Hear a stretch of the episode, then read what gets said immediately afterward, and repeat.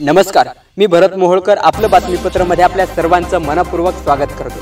चला तर ऐकूया दिवसभरातील ठळक घडामोडी. जगभरातील कोरोनाबाधितांची संख्या अठरा लाख सहासष्ट हजार पाचशे दहा तर मृतांची संख्या एक लाख पंधरा हजार दोनशे सत्तावन्नवर यासोबतच चार लाख तेहतीस हजार नऊशे बेचाळीस रुग्ण झाले उपचारानंतर कोरोनामुक्त. गुगलकडून डॉक्टर नर्सेसच्या कार्याला सलाम त्यांच्यासाठी बनवले खास डुडल.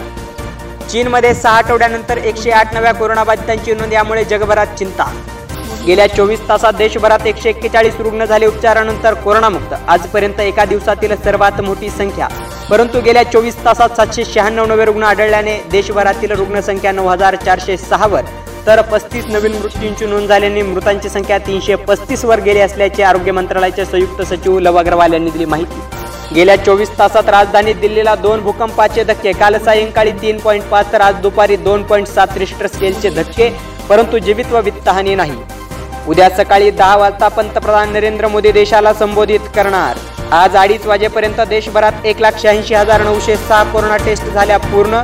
तर आय सीएमआरने सांगितले सध्या देशात दोनशे एकोणीस टेस्टिंग लॅब त्यापैकी एकशे एक्कावन्न सरकारी. अहमदाबादमध्ये पाईट पेट्रोलिंग करणाऱ्या पोलिसांच्या कार्याचा सन्मान म्हणून टाळ्या वाजवत नागरिकांनी पोलिसांवर केली पुष्पवृष्टी. काही महिन्यापूर्वी याच भागात एनआरसी ला विरोध करताना आंदोलनकर्त्यांनी पोलिसांवर केली होती दगडफेक. रमजान महिन्यातही सोशल डिस्टन्सिंगच्या नियमाचे पालन करण्याचे केंद्रीय मंत्री मुख्तार अब्बास नक्वी यांचे आवाहन. जम्मू काश्मीरमधील कुपवाडा जिल्ह्यात पाकिस्तानकडून गोळीबार. तीन नागरिकांचा मृत्यू. कोरोनाचे संधीत रूपांतर करण्याची गरज स्थलांतरित मजुरांच्या मदतीने महामार्गाचे काम केले जाऊ शकते युद्ध पातळीवर.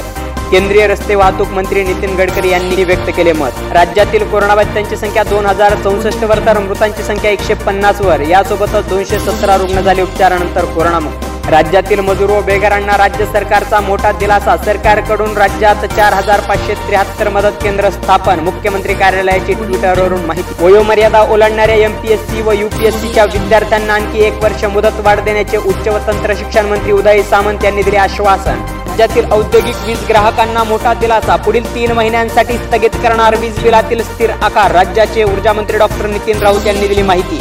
विद्यापीठाच्या परीक्षा ऑनलाईन घेण्याचे शिक्षण मंत्री उदय सामंत यांनी दिले संकेत. यावर विचार करण्यासाठी चार कुलगुरूंची समिती नेमणार असल्याची माहिती. परंतु रेंजच्या अडचणीमुळे ग्रामीण भागातील हजारो विद्यार्थी राहणार परीक्षेपासून वंचित. तालुक्यात लॉकडाऊन असतानाही पारनेरच्या तहसीलदार ज्योती देवरे नाशिकला. धोंडीबा शेटे या नागरिकाने केली थेट मुख्यमंत्र्यांकडे तक्रार. अहमदनगर जिल्ह्यातील नेवास येथील पन्नास वर्षीय व्यक्तीला कोरोनाची लागण जिल्ह्यातील रुग्णसंख्या अठ्ठावीस वर. यासोबतच आपलं बातमीपत्र संपलं. पुन्हा भेटूया उद्या सायंकाळी सहा वाजता.